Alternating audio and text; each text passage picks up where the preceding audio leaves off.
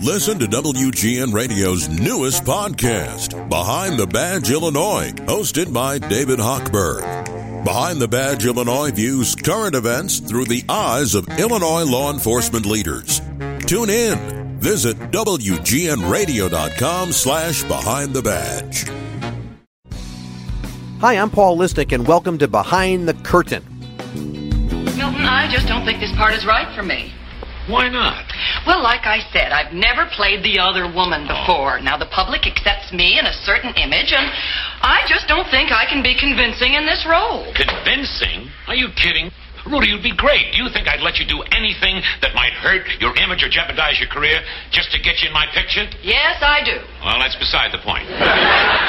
Oh, a classic clip of Milton Berle, of course. That was from the Lucy show, but the real reason you heard that clip was because it's one of my early memories uh, as a young man of the great star Ruta Lee, um, because she was in several Lucy shows, and and and, and uh, but if you know her from a bunch of different places, you're right because I can't think of a thing she hasn't done. She is the author of a new book looking back on her career called, and I can say this with permission, "Consider Your Ass Kissed" by the great Ruta Lee. And you know, Ruta, I have to tell you, when my engineer called you, he said, "Gal, he she sounds just like I remember her." Thanks for joining me.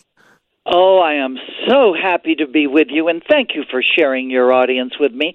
I'm I'm so delighted and pleased to speak with you. Um, you are of what descent, Paul? What nationality? Way back when? Ah, and this, of course, ties into you, but I, Russia. All of my grandparents are from Russia. And now, was, uh, was you, of Lisnek course. a longer name at some point, like Liznetsky or something? My understanding is this Lisnik means forester in Russian, and it is spelled differently in some different countries. Um, but um, but yeah, but but basically, my people lived in the trees. Apparently, is what that all meant. And you, by the way, were known. In fact, if we see Seven Brides for Seven Brothers, we actually see your name not as Ruta Lee, but as Ruta Kilmonis. So Kilmonis, that's why you're. which I think my real name, and that's kind of a funny story in that um, when MGM realized that they had a real winner on their hands with Seven Brides, because none of the money went into that movie; it all went into Brigadoon, and uh, they wanted to send out all the girls on a tour, which they did, and I went on. And they came to me and said, "You'll never be a star with a name like Ruta Kilmonis." And I said, "Oh, okay." So we kicked around a lot of names, and somebody said Ruta Lee. Well, the diminutive of Ruta in Lithuanian or Russian or Polish or German or Yiddish or whatever is Rutele. And so I thought Rutele, Ruta Lee, that sounds pretty good. Let's go with that. So I by the way, you could've- And you could have been one of those- What happens is after all this PR, somebody at the studio forgot to mention it to the guy doing the credits, and Ruta Lee suddenly was Ruta Kilmonis. Now you know all those people all over Ames, Iowa, and Canada were saying, "Who the hell was that girl that was here?" I li- and by the way, reading your book is literally a walk through your life because all the stories are in there. It is story after story. I loved it so much. And even back in the name days, I don't want to spend too much time on that, but they, they thought you might be Rita, maybe you Rhoda. You could have been one of those, you could have been like Cher, one of those people with a, with a one name thing because I don't know any other Ruta except you. I probably should have done exactly that and just said Ruta. Uh, Ruta in Lithuanian, of course, which is my background, is a very fragrant flowering herb that grows all over Eastern Europe. But it happens to be the symbol of Lithuania, much the way the maple leaf is to Canada or perhaps the rose is to England and uh, theater curtains are embroidered with it. Uh, brides wear garlands of it in their hair when they get married. Um, it's sung about in every song. Poets write about Ruta, and so I wanted to keep that name. It was very, very special, very traditional, and I started realizing in my youth how important having roots in other countries is. You know that you bring the Yeah. best of whatever your heritage is to the blessed United States, and everything works out for the best. Well, people that hear your name, there some of them are tying into those classic movies you did, Witness for the Prosecution, Seven Brides for Seven Brothers, depending on their age and what they're into. Other people are going, I used to see her on uh, game shows. Yes, you did. Uh, a ton of different game shows. There isn't anything you didn't do, and anybody in Hollywood you didn't work with or know. And the great part of it is you dish on all of them in this book. So I couldn't wait to get from person to person, including some of my favorites like Lucy, who was a good friend of yours. But I wanted just, just a couple of stories from your early days because I, of course, as a kid went to Grauman's Chinese Theater and I love sort of looking at the, the, the, the footsteps and the handprints and everything. And you have the, the proud uh, history of getting fired from Grauman's. well, I was in high school going to Hollywood High. I was lucky enough to get a job at the creme de la creme of theaters when they had ushers and usherettes.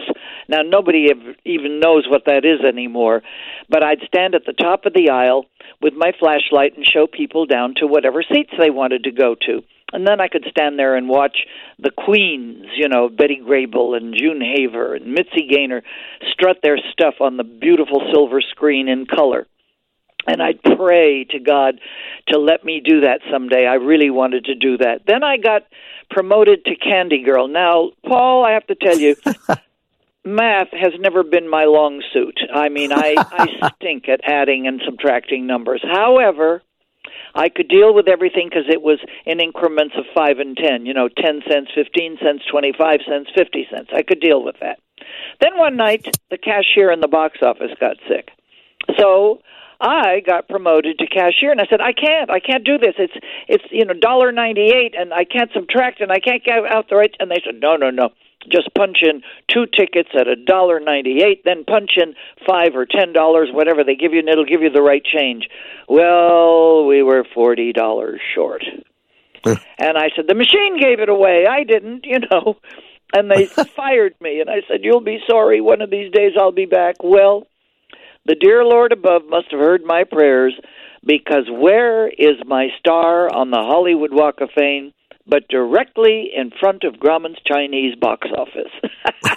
That's so classic. Isn't By the way, I spent my whole just I, Oh, it's fantastic. It's justice. I spent my whole youth as an usher at a movie theater, so I, I, get that. And I don't know if you did the same trick we did. You were allowed to have free candy if the candy boxes were dented, so we had to make sure that several boxes got dented. Did you do that?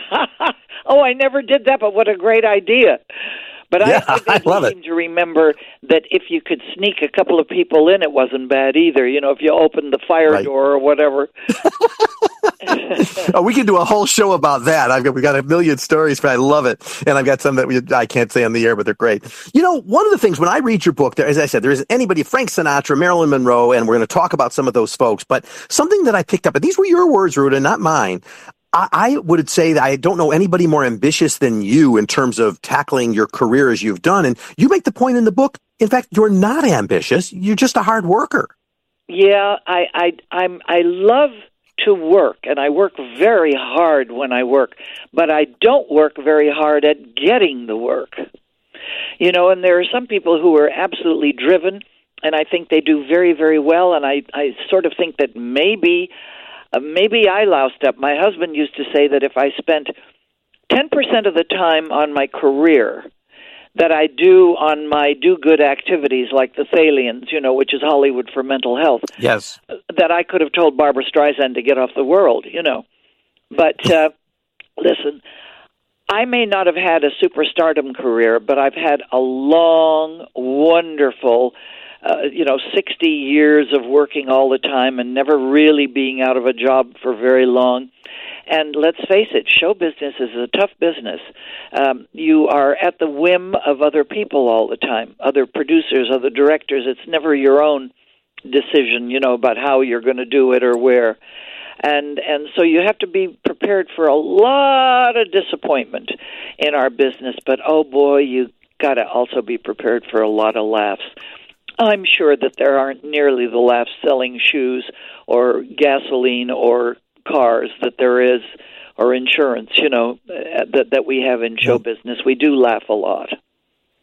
And uh, so much to talk. I need two hours with you at least, but I don't have it. Um, but uh, you have a story of, of doing a screen test essentially because while you were watching Sinatra perform at Mocambo and basically people were looking at you and right that one, that's kind of how, how you got into witness for the prosecution. You didn't even know yes, it that is. they it's were a watching wonderful you. story. The, a producer, it was crowded and busy and, and Frank was playing and I had never seen him, uh, in, in my youth. You know, I was too young to appreciate him when he was at the Paramount in New York and girls were swooning and fainting.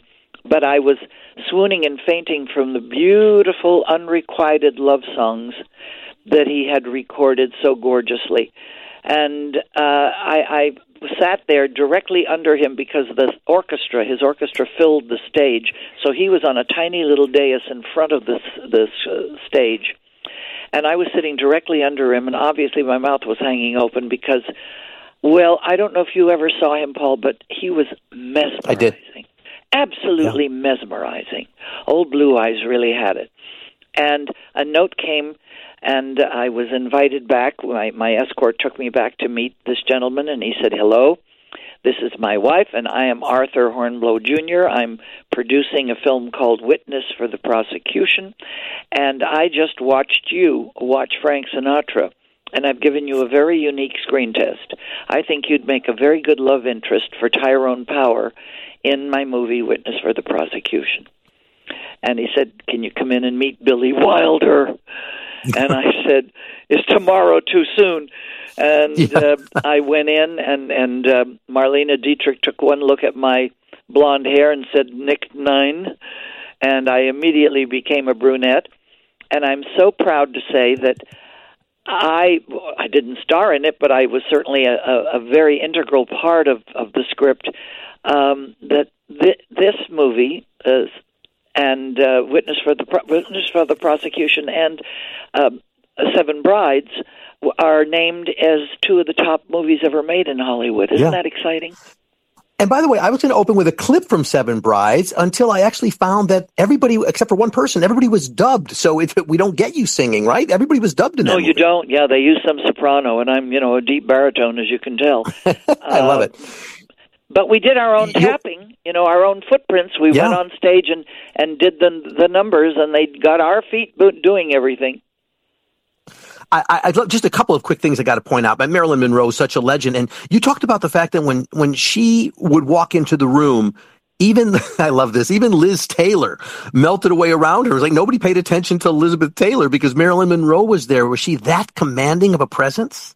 You know, she had that inner glow that was almost like a big Hollywood Klieg or spotlight shining on her at all time.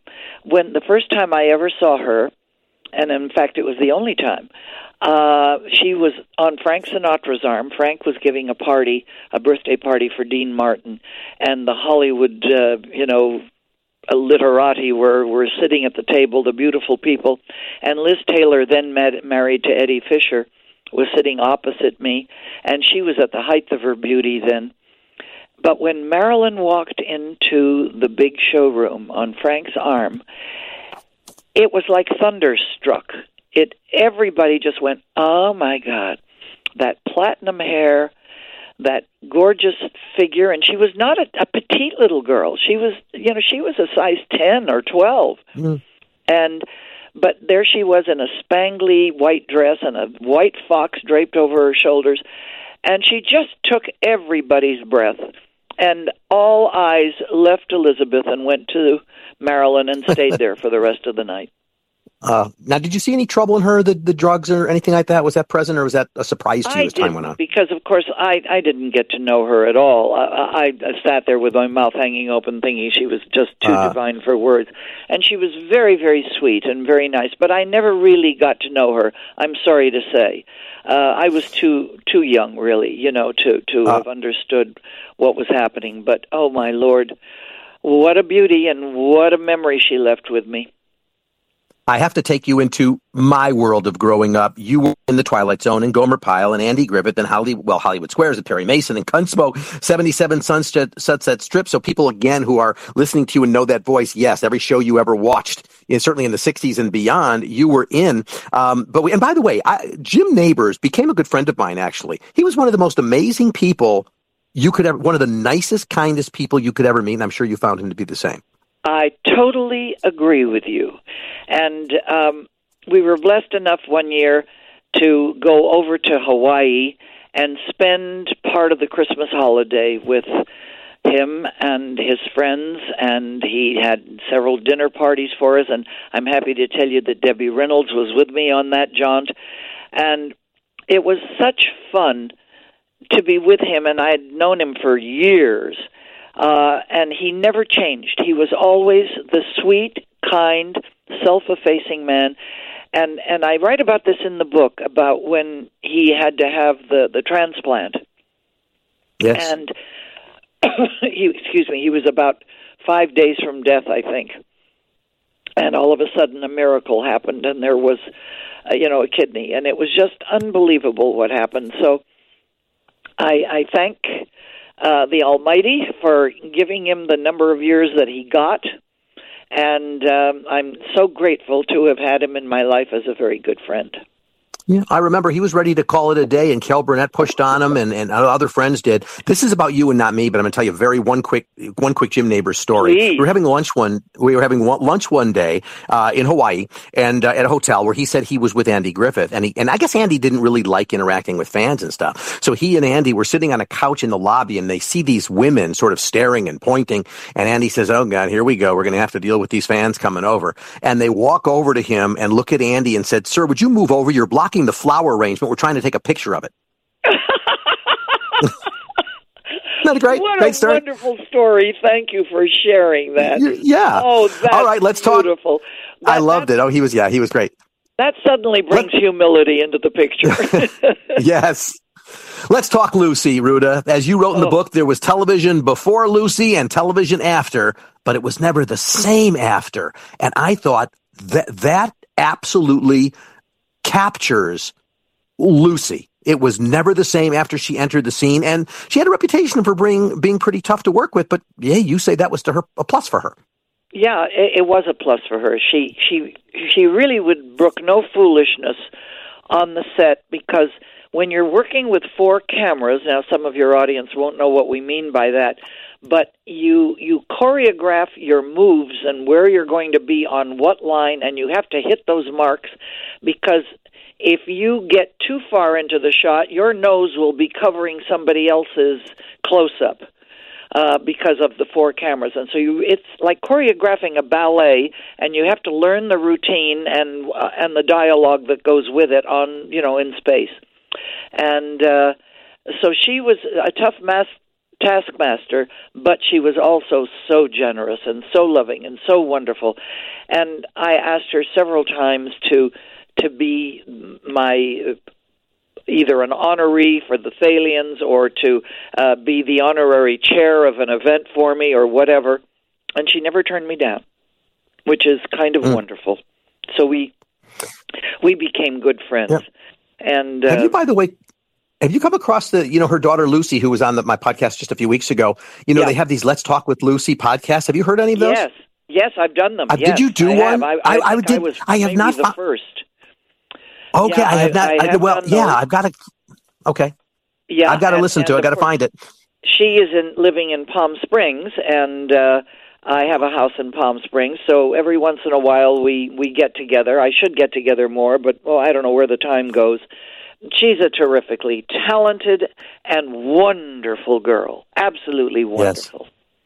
a good friend of mine was Kaye Ballard, and, and he, she owned Desi Oh. Arnaz's home, and I stayed Oh, with her for a oh, weekend and slept in Desi's bed. I love that. I love that. Yeah. She and her darling dogs, you know, and I'm a dog person, so yes, Me too. I have too. a wonderful picture of her surrounded by her dogs on in my entry in Palm Springs. So I say hello to Kaye every day. Ah. Actually, I have the pillow she had on her bed for the dogs. So Oh, along with a picture of her, God yeah. So you and I, yeah, Oh, yeah, that's You and I could talk for days. Um, Yes. l- We've got to touch. Let's touch base with the world of game shows. You did so many of those, um, and of course, you you especially High Rollers is the one I have to mention uh, because you worked with Alex Trebek, and what a legend he became in time. And not only a legend, but also my very dear, dear friend. We became best friends the first day we said hello.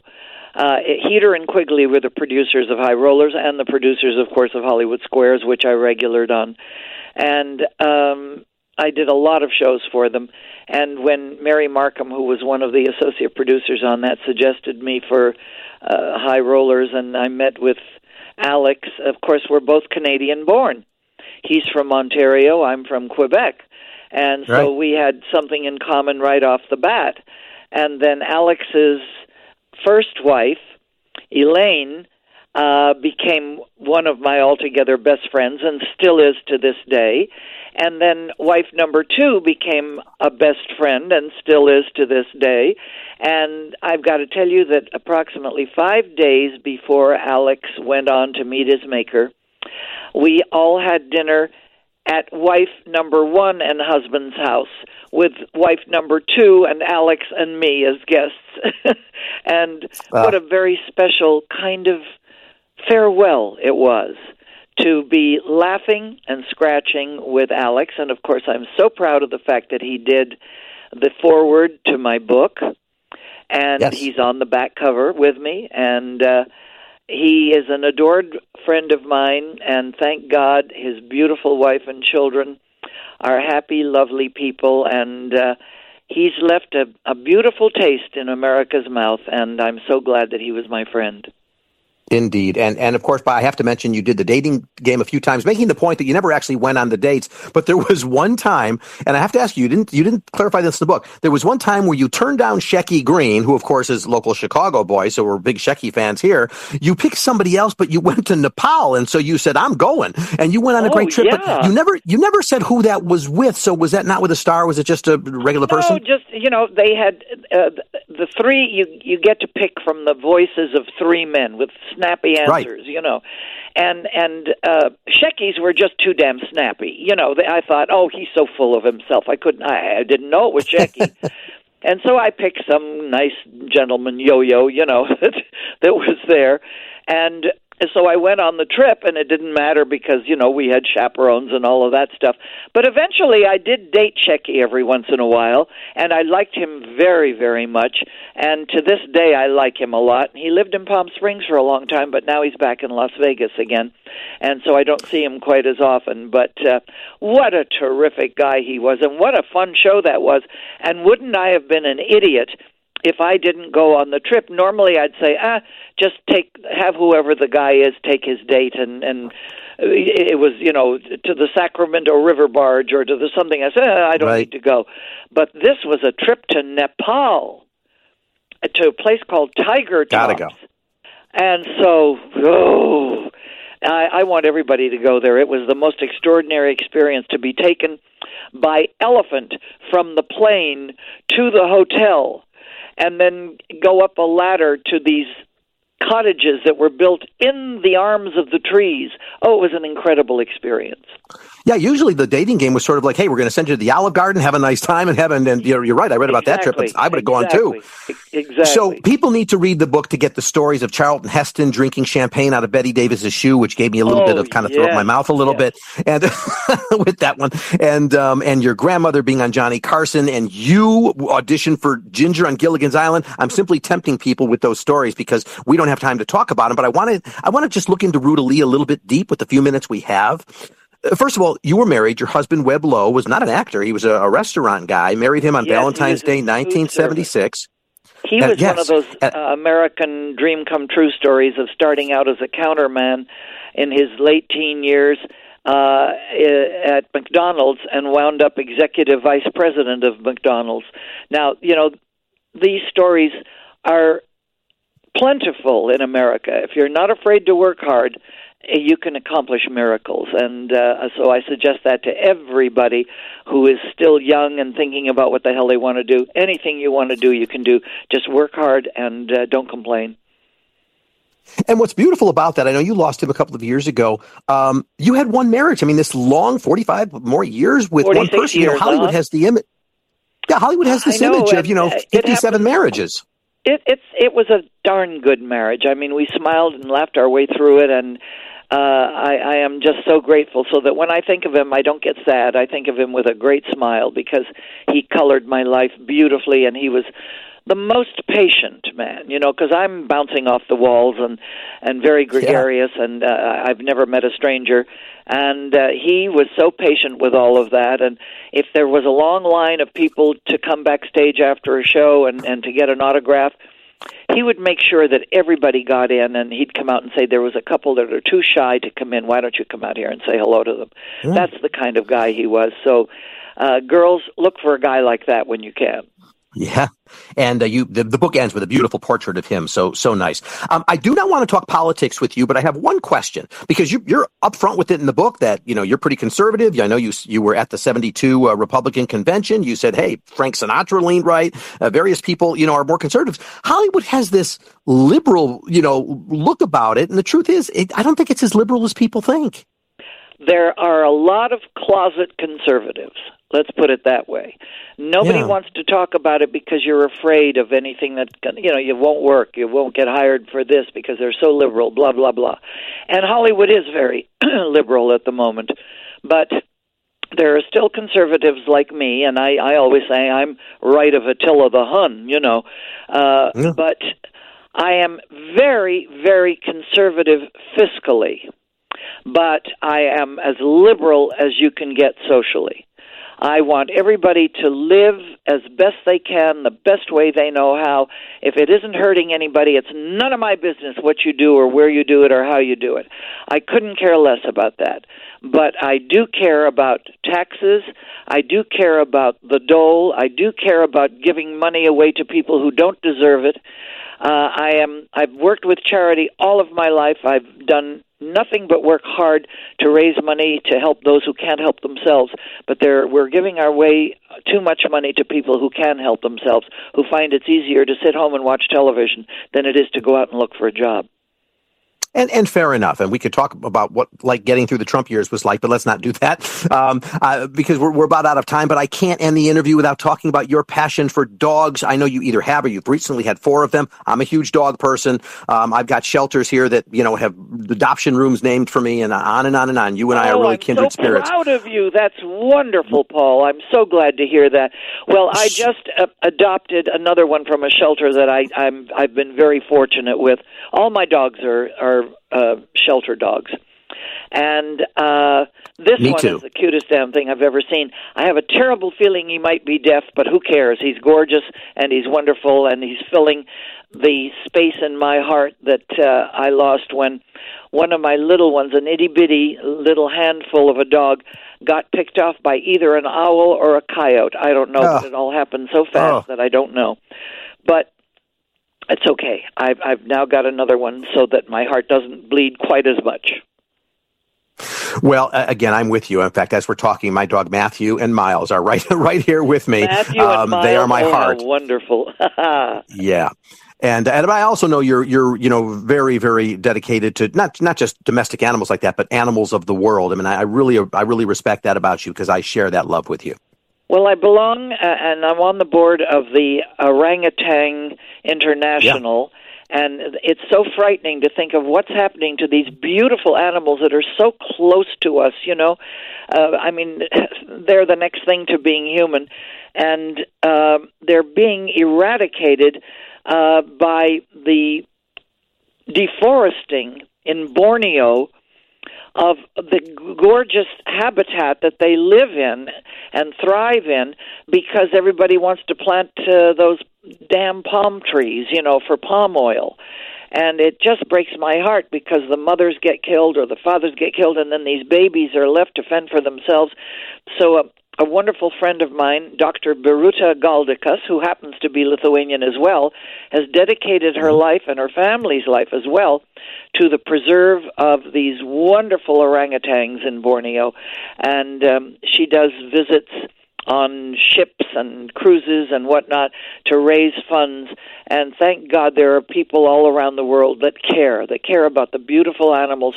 We should be the stewards and the guardians of these gorgeous creatures that can't fend for themselves against high powered rifles, you know? And that's where I wanted to to end our interview because that topic's so important to both of us. And to our listeners, if you felt like, my goodness, these they're everywhere from 60s television to the Rat Pack to yes, and Ruta Lee's life has been everywhere from Seven Brides to Seven Brothers, uh, all the way through those wonderful television shows and game shows and important issues and concerns in, in life. Lee, I was, I mean, I knew a lot about your life, but I reading your book was just like sitting and having coffee with you, which is why I guess I feel so comfortable with you because I feel as though we just we just share stories as I read the book. I encourage everybody to pick up a copy of Consider Your Ass Kissed. Yeah, I, I guess I can't let you go. You the, the, the title of the book. People are like, why would she come up with that? And uh, that's a quick story. Well, you have to tell quickly. George Pennacchio came up with that, right? Exactly, and it's an expression that I've used because I've been in the fundraising business for Hollywood for Mental Health, the Thalians, and I beg anybody that has an extra dollar or two go to thethalians.org and you'll know all about us. And we are taking care of our returning veterans, the beautiful young people that are willing to put their lives on the line for America no matter where we send them, and then they fall through the cracks when they come home, you know, and especially when it comes to mental health. So Operation Mend heals the broken bodies. We Thalians are trying to heal the broken mind and spirit. And uh, whenever anybody gave me, whether it was five dollars or fifty dollars or five hundred thousand dollars for my Thalians, I would say, please consider your ass kissed. And I meant it from the bottom of my heart with full full sincerity bringing brimming over so thank you for letting me explain it and george Pennacchio said if ever you do a book that has to be the title because you mean it and i do consider your ass kissed right and his wife was your fashion designer so you had to honor yes. that yes i do the I book do. is uh, the book is Consider Your Ass Kissed. The author is Ruta Lee. What a life. What a story it you can read it like I did in one night. Uh, pictures and stories, and it's just amazing. Ruta Lee, thank you for what has been an incredible career that still has another 50 years to go. You are I such a joy so, and a darling, pleasure. And I thank you. I am so honored that you would share your audience with me. May may God keep smiling on you, your audience, and above all, dear God, keep smiling on America. Ruta Lee, thank you so much. Love you much. Bye for now, dear. Well, if you want to know more about what we've talked about here, follow me on Twitter, Facebook, Instagram at Paul Lisnek. That's P A U L L I S N E K. And I'd love to hear your comments or topic suggestions for future podcasts. You can also go to my website, paullisnek.tv. And hey, don't forget to hit subscribe on WGN Plus and iTunes and tune in each week to hear more insider scoop coming to you from behind the curtain.